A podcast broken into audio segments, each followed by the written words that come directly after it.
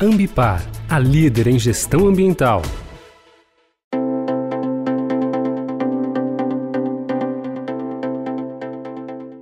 O Estadão Blue Studio e o grupo Ambipar realizaram um bate-papo para falar sobre as reais consequências da COP27, que aconteceu esse ano no Egito. Na conversa, foi debatido o protagonismo brasileiro em sustentabilidade, como os projetos de descarbonização podem impulsionar a economia do país e qual a contribuição das empresas nesse desafio. Ouça agora a conversa mediada pela jornalista Michele Trombelli com o diretor de sustentabilidade do grupo Ambipar, Rafael Telo, e a líder de relações institucionais da Bionfílica Ambipar Environment, Annie Growth.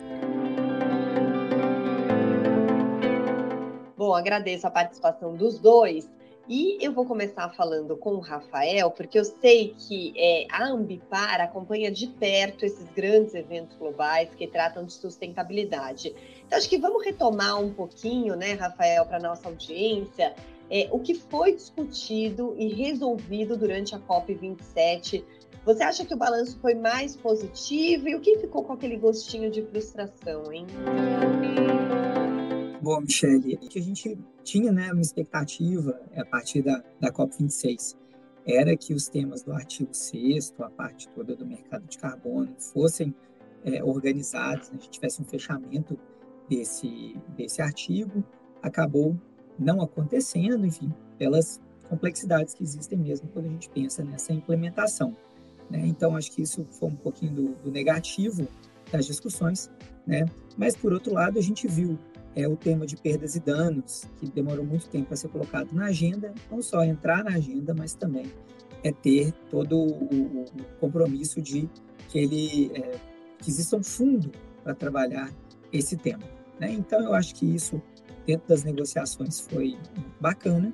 E na parte é, brasileira do setor privado, a gente viu que o Brasil teve a segunda maior delegação, a gente teve uma maciça presença de empresas brasileiras, né? tivemos três pavilhões é, é, de, representando o Brasil, então a gente viu que realmente é, a nossa sociedade ela estava representada ali, né, e a gente teve esse espaço para poder discutir né, vários temas, vários assuntos, né, além dessa negociação que acontecia né, pelas partes enfim, dentro lá da conferência. O Rafael, só retoma para a gente, explica para quem está acompanhando a gente a importância do artigo 6, por favor. É, bom, é, a Anne pode falar até melhor do que eu, mas o artigo é. 6 ele é fundamental para que a gente possa realmente ter um mercado é, de carbono organizado, né, para que a gente possa definir né, quem são os atores, como, vai, como vão ser feitos os cálculos, né, como que a gente vai viabilizar né, que os projetos é, que, que, trazem uma adicionalidade, né, que realmente contribuem é, com o clima, possam é, é ser implementados. Né? Então, a importância do artigo 6, eu acho que é isso, é viabilizar né, o, o, esses projetos, organizar esse mercado para que a gente consiga realmente ter os incentivos adequados para que a gente possa caminhar para essa meta de aumento máximo de um grau e meio, né, que é o que a gente vem buscando aí anualmente, né, COP após COP. É. Eni, se você quiser complementar essa explicação, mas queria também que você falasse é, sobre um pouco mais sobre esse mercado de carbono que a gente fala tanto hoje e já vem sendo o campo de atuação da Biofílica há quase 15 anos, é, desde a fundação da empresa. Então, conta para a gente, em linhas gerais, como é esse trabalho e como ele vem evoluindo ao longo desse tempo, por favor. Obrigada, Michelle. Um prazer estar aqui com você, com o Telo também, falando sobre assunto que a gente ama discutir. Vou começar complementando a importância aí do artigo 6. O Telo tocou bem, mas o que a gente gosta de definir é que o artigo 6 ele é um mecanismo de cooperação. Então, mercados de carbono, voluntário, regulados, eles já existiam, mas o que, que esse artigo traz de novo é que, pela primeira vez, os países em si se tornam players dentro de um mercado de carbono. Então, eles têm a possibilidade aí de transacionar, né, reduções de emissões, e a gente acredita que é um artigo muito importante porque ele leva o financiamento climático aonde faz mais sentido, aonde é mais custo-benefício, né? Por exemplo, o Brasil aí tendo aí talvez um protagonismo, podendo exportar, enfim, é, potenciais créditos de carbonos, ou ITMOS, como são chamados dentro desse artigo. Então, é, é, por isso que a gente gosta dele, porque ele amplia ainda mais a, essa atuação, né? Mas o mercado voluntário, que é, por exemplo, onde a biofílica atua, ele já existe ó, há muito tempo. A biofílica, aí, estamos aqui desde 2008, implementando projetos de conservação na Amazônia, Amazônia brasileira. E o que a gente gosta de sempre lembrar é que a gente começou a empresa como uma empresa de conservação. E o carbono ele foi o meio que a gente encontrou para financiar tudo isso. Ele foi o jeito que a gente entendeu que dava para manter a floresta em pé. Então, pela venda dos créditos de carbono, que é quando você tem aí uma redução de desmatamento, por exemplo, é, é a maneira que a gente consegue colocar esses projetos de pé. E você perguntou, nossa, como que isso tem evoluído durante todo esse tempo? Assim, a biofílica de 2008 é bem diferente da biofílica de hoje. Para dar uma ideia para vocês, esse mercado desde 2017 ele tem crescido aproximadamente 30% ao ano. Então é muito bom a gente ver realmente esse interesse do lado das empresas, colocar realmente mais financiamento nesses projetos e expandir e conservar ainda mais, que é o que a gente sempre imaginou desde o começo, né? E aí, acho que é legal a gente explicar também melhor a diferença entre o mercado voluntário, que acho que é onde o Brasil está hoje, e o mercado regulado, não é isso?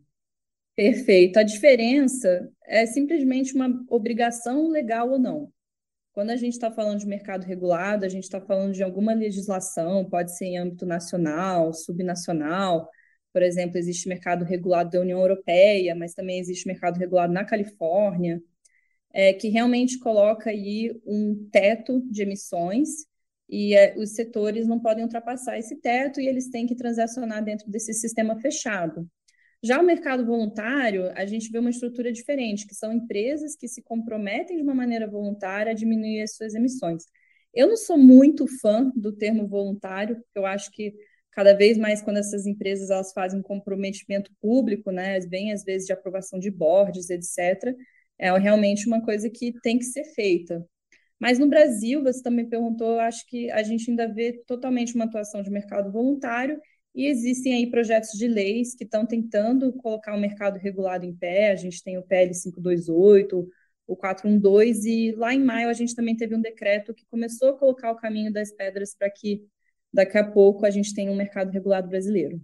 Bom, e aí eu queria passar agora para o Rafael, porque a gente vê que tá, está cada vez mais consolidada a visão de que é possível conciliar sustentabilidade e lucro. A sustentabilidade ela passou a ser vista como uma condição obrigatória para a sobrevivência das empresas no longo prazo, não tem outro jeito, né? Não se trata mais entre escolher entre ser ou não sustentável. Então, eu queria que você falasse da sua visão, como é que está o nível de compreensão das empresas brasileiras sobre isso e o que vai acontecer com as empresas que não se atentarem rapidamente a essas mudanças, Rafael? Quando a gente observa o cenário brasileiro, a gente vê que as nossas empresas elas abraçaram essa temática né, com, com muito mais intensidade do que outros países, enfim, do mesmo nível de desenvolvimento da gente é, a gente observa que realmente dentro da sociedade brasileira esse assunto ganhou força. Né? E o que a gente observa, Michele, é que cada vez mais é, a pressão está é, chegando nas empresas. Né? Eu, eu, brinco que tudo começou no, no Triângulo das Bermudas aí da sustentabilidade. As empresas que atendiam outras empresas, que tinham capital aberto e que faziam parte de cadeias internacionais, elas tinham pressão de todos os lados para que elas pudessem promover a sustentabilidade. E cada vez mais desse grupo de empresas estão vindo pressões mesmo para que os seus fornecedores, os seus clientes comecem também a colocar essas preocupações, os temas dessa agenda social, ambiental, de governança e econômicas, né, dentro dos seus modelos de negócio. Então, o que a gente é, vem observando é que cada vez mais as empresas estão precisando inovar nos seus modelos de negócio para responderem a essas demandas, sejam né, a partir de onde elas vierem. Por isso a gente acredita que o, o, o, cada vez mais o negócio bom vai ser o bom negócio, e é isso que a gente quer ver mais presente aqui no mercado.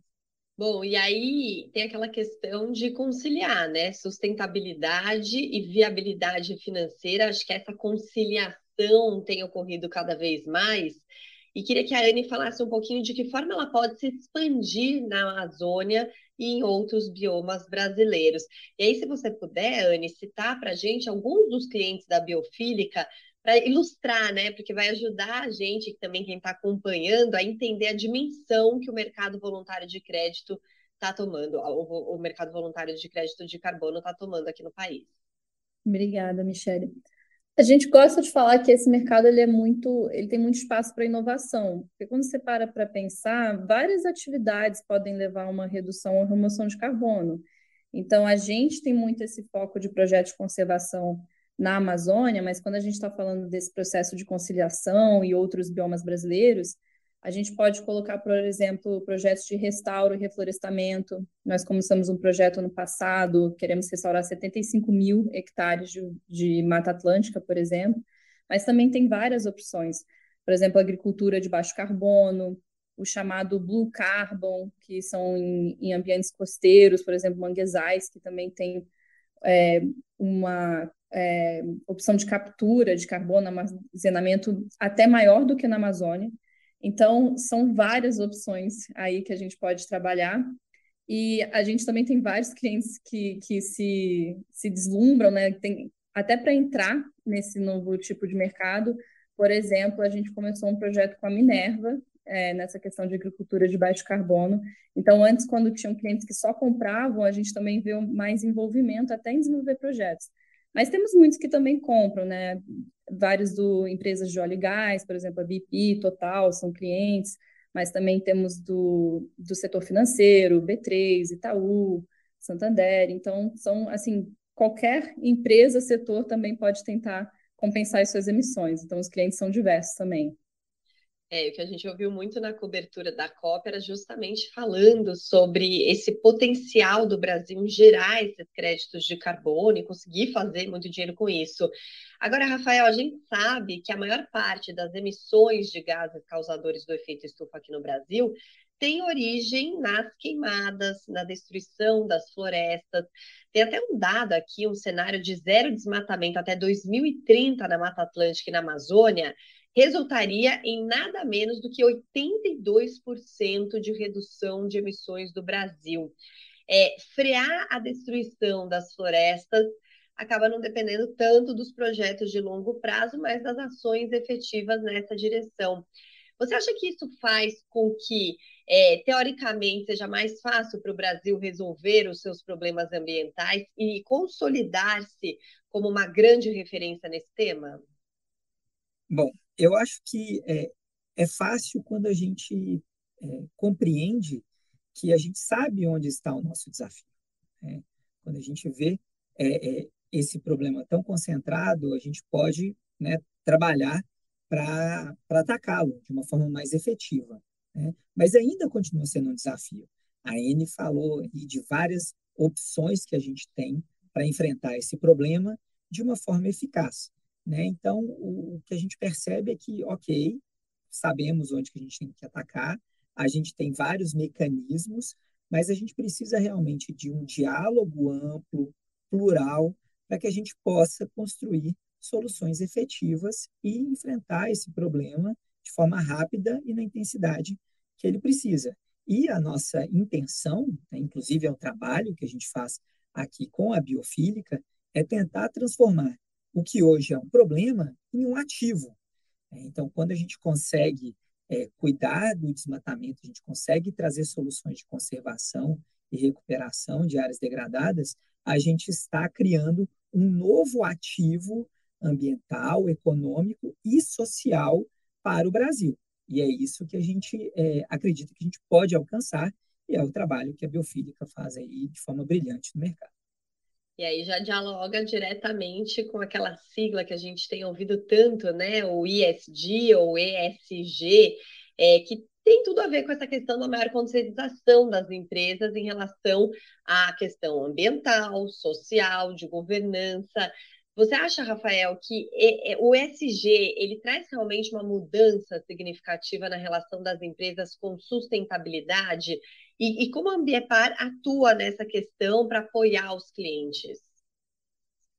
A gente tem observado no mercado uma série de críticas contra essa abordagem ESG, né? mas eu acredito que é, isso é infrutífero.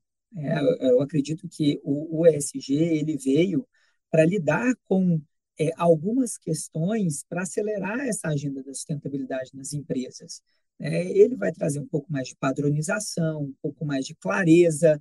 Ainda não estamos no ponto que a gente gostaria, a gente ainda precisa organizar mais o que está que, é, é, tá envolvido nessa sigla, o que, que cada empresa deve fazer, mas com certeza isso vem evoluindo. E isso ajuda muito, sabe, Michele? A gente observa que, especialmente para as empresas que estão começando, né, para os nossos clientes que querem dar os seus primeiros passos em sustentabilidade, quando a gente é, mostra para eles qual é a agenda mais relevante, quais são os temas prioritários, como que eles podem responder às expectativas e necessidades dos seus stakeholders principais, a gente ajuda é, esses nossos clientes, essas empresas, a acelerarem os seus processos, né, os seus compromissos com a sustentabilidade.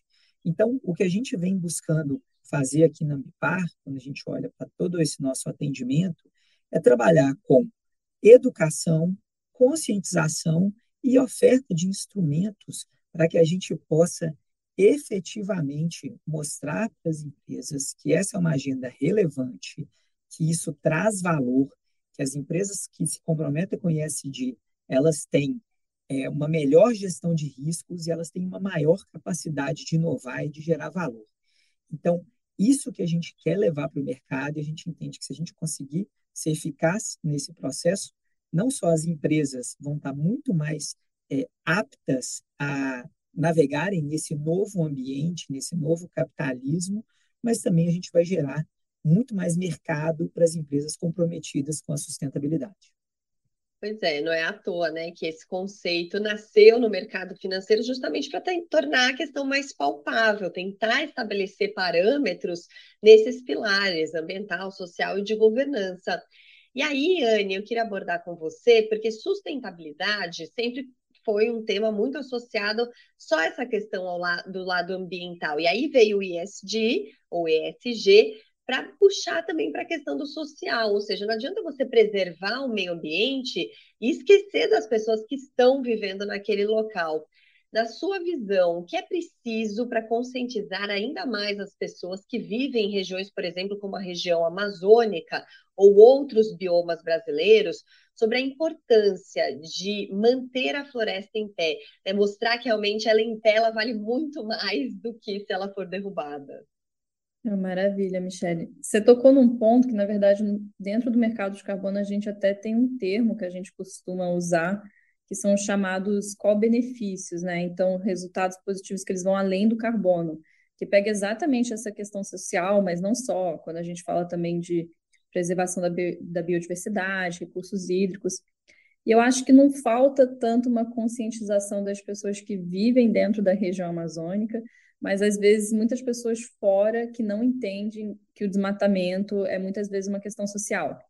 Então a gente está falando aí, por exemplo, às vezes de desigualdade social, a questão financeira do desmatamento, que existe claramente ainda um incentivo para desmatar, ou pode ser até relacionado às vezes à pobreza, pode ser desmatamento de pequena escala, ou pode ser às vezes um desmatamento maior porque existe um financeiro, um incentivo é, para esse desmatamento ilegal. E se você não trabalhar esse problema também, você não vai conseguir efetivamente ter um projeto de sucesso. Então, por exemplo, na biofílica, a gente sempre faz os nossos chamados né, planos de manejo, por exemplo, junto com as pessoas que vivem dentro da área do projeto, porque assim você tem garantido um projeto de sucesso. Também não pode ser uma coisa top-down. Eu, eu não arrisco falar o que, que falta de conscientização das pessoas que vivem na região amazônica. Inclusive, já aprendi muito com eles. Mas é realmente essa questão que, se você não focar no social, você também não, consegue focar no ambiental, né? É, envolvê-los, né? Mostrar de fato a importância não só deles, mas quem vem de fora para essas, essas regiões. Agora, Rafael, vamos falar de números, de metas, porque a gente sabe que o Brasil assumiu alguns compromissos no ano passado, como, por exemplo, zerar o desmatamento ilegal até 2028 e alcançar a neutralidade das emissões até 2050. Só que tem que reduzir pela metade já em 2030, é, tendo como uma referência os níveis de 2005. Como é que você avalia essas metas? Tem esperança de que elas sejam cumpridas? Eu acho que as metas, não somente as do Brasil, mas do mundo todo, elas são muito difíceis de serem alcançadas. Né? A gente viu que a, o NFCCC, CCC, que cuida dessa parte da, das mudanças climáticas, eles publicaram um estudo mostrando que, somados todos os compromissos dos países do mundo, a gente em 2030 vai ter um aumento das nossas emissões em mais ou menos 10%. Então, esse é um desafio global. Né? É, todos os países, é, e, e, e, não só os países, mas se a gente for falar das empresas também, é, uma análise mostra que mais de 90% delas só vão alcançar os seus objetivos, as suas metas, se elas mudarem é, de forma profunda a sua forma de atuar. Então, eu entendo que a meta, ela existe sim para desafiar a, as pessoas, para desafiar as organizações. Né? Eu acredito que a gente está certo em ter metas desafiadoras e o que a gente precisa agora é de uma organização para que a gente possa realmente atingir essas metas. E aí, quando eu falo de uma organização, né, é, é, foi, foi muito destacado durante a COP é, os três pavilhões brasileiros que a gente teve ao longo do evento: governo, um consórcio de governadores, Amazônia Legal e sociedade civil. Eu acredito que a gente, se trabalhar junto, né, se a gente conseguir dialogar, se a gente conseguir é, é, realmente promover esse debate de uma forma construtiva e ter uma agenda comum, a gente pode sim alcançar essas metas. Não é fácil, mas eu acredito que com é, diálogo né, e cooperação, a gente pode sim é, atingir esses objetivos. Bom, informação também, né? Acho que a sociedade tendo consciência dessas metas também ajuda a cobrar e tentar acelerar um pouco os processos. Bom, a gente já está chegando na reta final da nossa conversa, mas eu queria aproveitar, Rafael, sua presença aqui, para que você contar para a gente de uma forma resumida um pouquinho da história da Ambipar e os números gerais da empresa hoje e, e o que, que a gente pode esperar para o ano que vem. Bom, é, Ambipar, nós somos uma empresa brasileira Estamos há mais de duas décadas no mercado. É, hoje a gente atua com dois grandes é, segmentos né, de negócio. A gente tem toda uma área de resposta a emergências, especialmente emergências ambientais, e temos uma parte de serviços é, ambientais que a gente oferece para as nossas empresas. Então, desde a prevenção de problemas ambientais que afetam as pessoas, né, o patrimônio dos nossos clientes, e até o apoio a toda, o, toda a cadeia de sustentabilidade dos nossos clientes, que vai do cumprimento de, da legislação, de normas, é, o apoio à gestão de sustentabilidade, a gestão e valorização de resíduos e tudo que envolve a descarbonização dos nossos clientes é parte dos serviços da Ambipar. A gente é uma empresa de capital aberto, nós estamos presentes em quase 40 países do mundo. Né? Então, o que a gente vem realizando nos últimos anos, e que é o que nós vamos continuar fazendo, é buscar crescer cada vez mais, é buscar atender a novos segmentos, a novos clientes. A gente acredita muito que é, nós temos inteligência, nós temos tecnologia, e a gente vai levar essa tecnologia brasileira para o mundo. A gente quer aprender com né, o, os outros atores, com, queremos aprender nos novos mercados, mas o que a gente é, tem aqui, Michele, é um propósito mesmo, uma missão de ser uma empresa capaz de gerar um futuro melhor.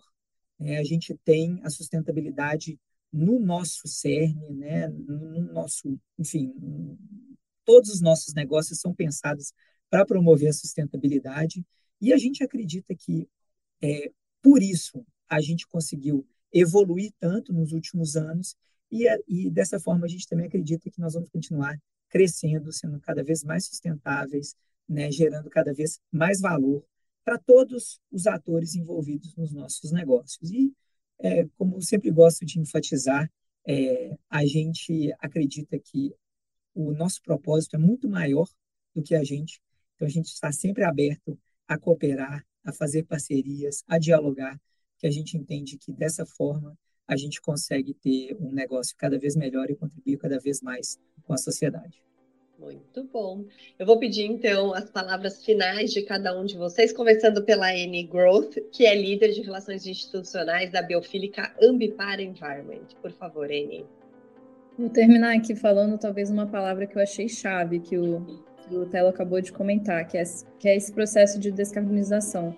Foi muito legal falar aqui do que, que a Biofílica faz, essa parte de compensação de créditos, os projetos, mas é muito bom lembrar que a gente está falando de uma ferramenta dentro de uma estratégia muito maior. Até por isso que a gente se juntou ao grupo Ambipar. É muito bom a gente poder ter um, que nem o Telo falou, às vezes uma, um problema tão complexo, mas que dá para ser abordado de várias maneiras, com várias parcerias. Então, acho que essa é a mensagem final. Muita coisa para fazer, mas muitas maneiras de fazer também. Estamos animados. Muito bom, obrigada. E agora Rafael Telo, diretor de sustentabilidade do Grupo Ambipar, as suas considerações finais, por favor.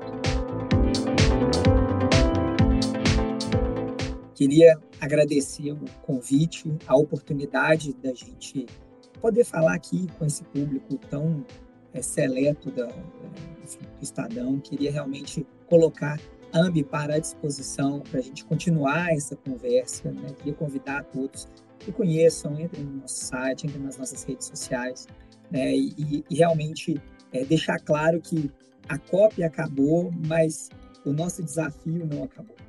É, então a gente precisa continuar é, construindo o mundo que a gente quer e é, a Ambipar, junto com todos os parceiros que viabilizaram aqui esse nosso encontro, né, que ajudam a gente a divulgar é, essas informações relevantes para todo o público, é, a gente, enfim, fica muito feliz de, de, fazer parte disso e o que a gente quer é cada vez mais é, levar a nossa sociedade, o Brasil, as nossas empresas nessa direção rumo à sustentabilidade. Então, Michele, agradecer a você, a toda a equipe e dizer que podem contar com a gente sempre, porque a gente está aqui justamente para isso mesmo, para colaborar e para conversar e para, enfim, tentar construir um futuro melhor.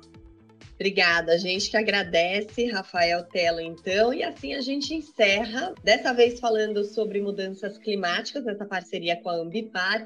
Muito obrigada pela sua companhia. A gente se encontra em breve aqui nas plataformas do Estadão. Até a próxima. Se você perdeu essa conversa na íntegra, ela está disponível em estadãobluestudioplay.com.br. Esse podcast do Estadão Notícias é apresentado por Ambipar, a líder em gestão ambiental. Saiba mais em ambipar.com.br.